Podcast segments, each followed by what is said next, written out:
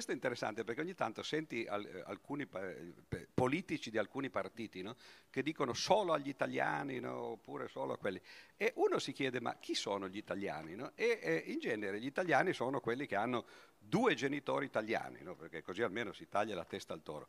Però per avere due genitori italiani bisogna avere quattro nonni italiani.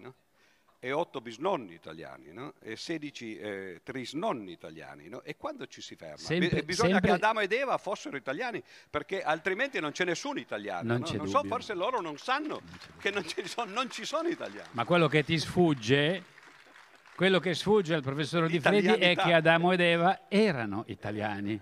E avevano tutte le nazionalità, Erano, erano- avevano tutte le sì, nazionalità. certo, erano eh, di Viterbo, insomma, di quelle, di quelle zone lì, entrambi. Quindi l'umanità, però questo complica, scusami, il discorso, perché quindi vuol dire che l'umanità intera è italiana.